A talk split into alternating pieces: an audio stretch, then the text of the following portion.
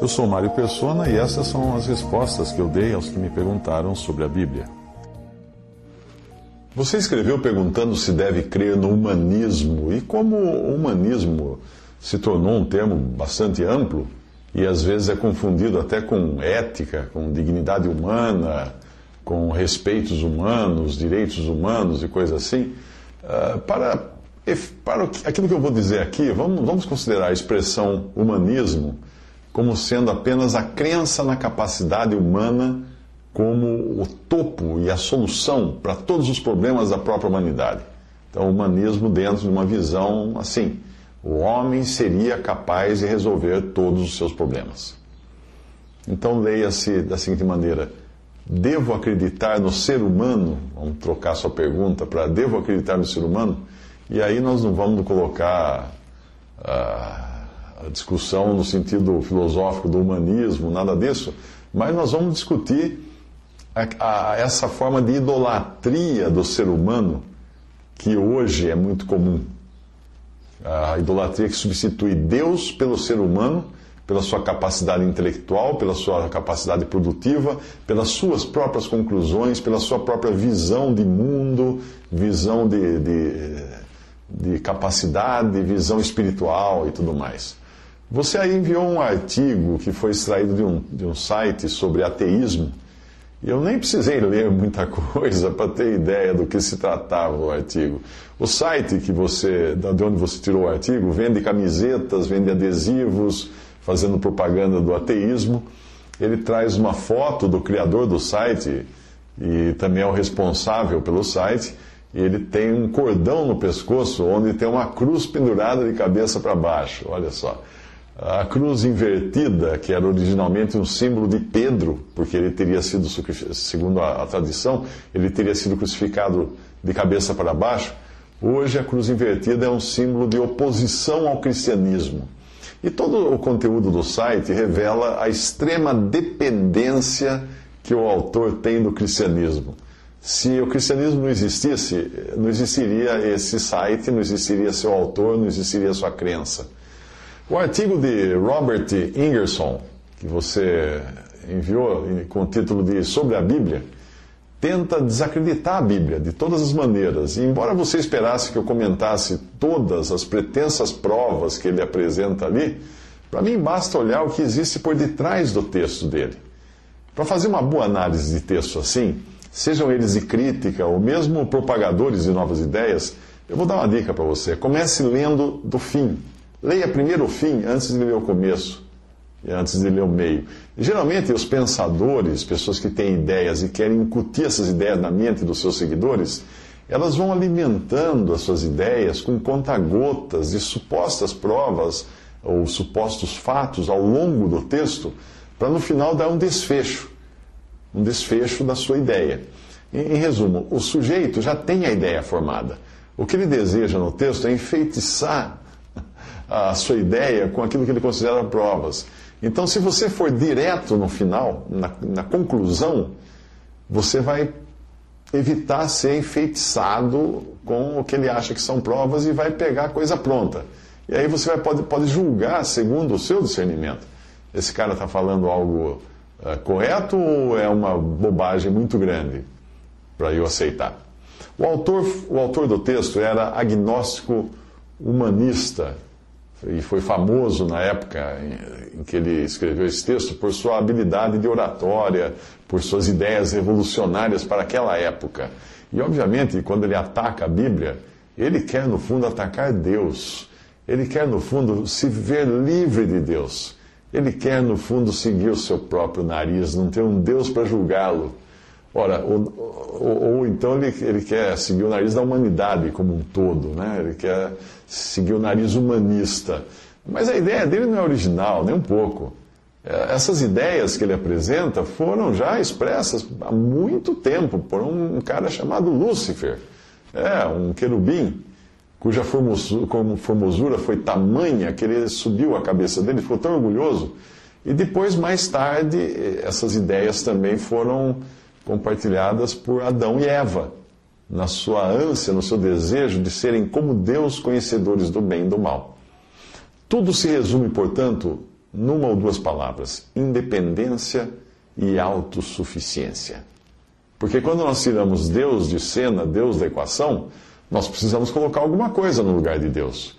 Como nós nos achamos inteligentes demais, né? nós achamos sempre que somos a última bolacha do pacote e não vamos querer substituir Deus pelo sol, pela lua, por uma vaca, por um, um, um ídolo de pedra, né? porque nós somos modernos, nós somos evoluídos.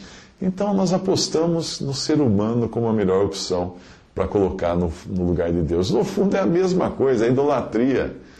Paulo escreve aos Romanos: tendo conhecido a Deus, não o glorificaram como Deus, nem lhe deram graças. Antes, nos seus discursos ou raciocínios, se, se desvaneceram e o seu coração insensato se obscureceu, dizendo-se sábios, tornaram-se loucos e mudaram a glória do Deus incorruptível em semelhança da imagem de homem corruptível. Romanos 1, 21 a 23. Depois de falar de tudo o que ele considera absurdo na Bíblia e também de destilar críticas sarcásticas sobre o Senhor Jesus Cristo, o autor do texto explica o seguinte: abre aspas. Ataco este livro, falando da Bíblia, ataco este livro porque é um inimigo da liberdade humana é a maior travanca no progresso da humanidade, fecha aspas. Então ele termina dando a sua opinião do qual, de qual seria o que ele chama de verdadeira Bíblia. Abre aspas, vamos ver o que ele acha que é a verdadeira Bíblia. Por milhares de anos o homem vem escrevendo a verdadeira Bíblia. Ela está sendo escrita dia a dia e nunca será terminada enquanto o homem tiver vida. Todos os fatos que conhecemos, os eventos verdadeiramente ocorridos, todas as descobertas, as invenções, todas as joias do intelecto, os grandes dramas da imaginação, esses tesouros do coração e do intelecto, estes são os estas são as verdadeiras sagradas escrituras da raça humana. Fecha aspas. Hum, o que eu acho disso? Bem, se a verdadeira Bíblia a qual o autor se refere for o conjunto de grandes obras humanas, Bom, nós não teríamos então que incluir nesse conjunto a própria Bíblia judaico-cristã? Ora, se a imaginação, o talento e a criatividade humanas foram capazes de conceber, conceber um conjunto de textos que causou uma revolução tão grande no mundo por algum, alguns milênios, o que pensar então dos autores desses textos? Se, se, os seres humanos foram capazes de inventar tantas mentiras e com elas conquistar uma parcela tão grande da população mundial, como ele considera a Bíblia grandes mentiras, né? É, e essa população mundial grande, a maior parte da população mundial, grande parte dela tem prazer em ler e acreditar nessas supostas mentiras. O que pensar então desses seres humanos? Não é, um, não, é uma grande invenção, então não estaria nos anais da, dessa Bíblia humana que ele diz que esta sim deveria ser? Tem que incluir essa também. Mas se o autor do texto exclui Deus da autoria da Bíblia, só nos resta acreditar que os autores da, do livro sagrado da Bíblia uh, sejam homens. E se os homens são capazes de tão grande perversidade, nós devemos então nos precaver contra eles, devemos ter sempre um pé atrás ao, ao receber aquilo que faz parte do que os próprios homens consideram grandes realizações da humanidade. Percebe? Os seres humanos consideram a Bíblia uma das grandes realizações da humanidade. Ainda que, mesmo aqueles que não, não creem nela.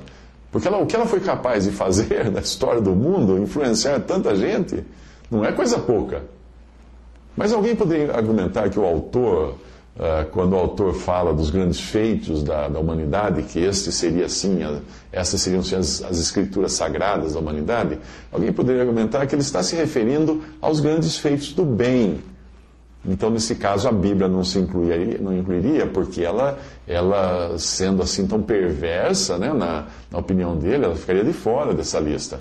Uh, muito bem, então vamos ver quais seriam os grandes feitos do bem, o autor escreve assim, abre aspas, todas as descobertas e invenções, todas as maravilhosas máquinas cujas engrenagens parecem ter vida própria, fecha aspas. Muito bem.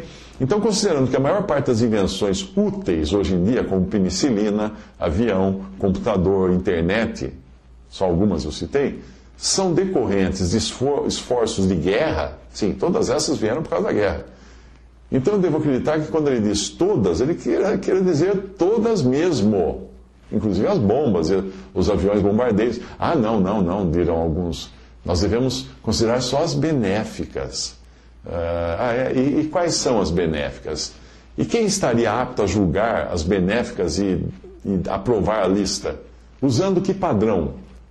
Para isso, nós teríamos que contar com o mesmo ser humano que, segundo o autor do texto, produziu essa mesma Bíblia que ele considera uma grande e perniciosa mentira. Vamos confiar nesses seres humanos para julgar? Ou devemos no, nos fiar nas massas que, ao longo dos séculos, acreditaram nessa mesma Bíblia? Nos supostos enganadores ou nos supostos enganados? Em quem nós vamos acreditar? Obviamente o autor iria querer que não acreditássemos nenhum nem outro, mas só nele. É, claro, é claro. É, e que garantia ele poderia nos dar? Nenhuma, porque ele também é um ser humano, ele também está sujeito às mesmas falhas e problemas da espécie humana, da qual ele faz parte, inclusive excesso de peso, ao julgar pela estátua que fizeram em honra dele. Eu encontrei uma foto da estátua dele na internet e ele era obeso. Ah, se nós não podemos, então, confiar no homem como exemplo a ser seguido, ou padrão pelo qual nós devemos julgar todas as coisas, ah, em quem nós devemos acreditar, então? Numa vaca? Ah, não, essa estaria fora de cogitação, porque seria voltar aos velhos tempos, às populações mais atrasadas né, do planeta. Ah, eu, que me conheço muito bem, não teria coragem nem mesmo de acreditar em mim mesmo, no meu coração, nos meus pensamentos. Até os meus dentes, que são meus amigos, costumam morder minha língua de vez em quando. Então só me resta uma alternativa: acreditar e confiar em Deus e na salvação que Ele ofereceu por intermédio do seu Filho Jesus. Eu acho que esse tal de Ingersoll, a essas alturas, já descobriu a verdade, porque ele já partiu aqui dessa terra. Eu não sei onde ele está, mas ele já sabe agora. E a Bíblia diz: Assim diz o homem, maldito homem que confia no homem e faz da carne o seu braço, e aparta o seu coração do Senhor, porque será como a tamargueira no deserto e não verá quando vem o bem. Antes morará nos lugares secos do deserto, na terra salgada, inabitável. Bendito o homem que confia no Senhor, cuja confiança é o Senhor, porque será como a árvore plantada junto às águas, que estende as suas raízes para o ribeiro e não receia quando vem o calor mas a sua folha fica verde. E no ano de sequidão não se afadiga, nem deixa de dar fruto. Enganoso é o coração mais do que todas as coisas e perverso. Quem o conhecerá? Isso escreveu Jeremias, capítulo 17, versículos 5 a 9.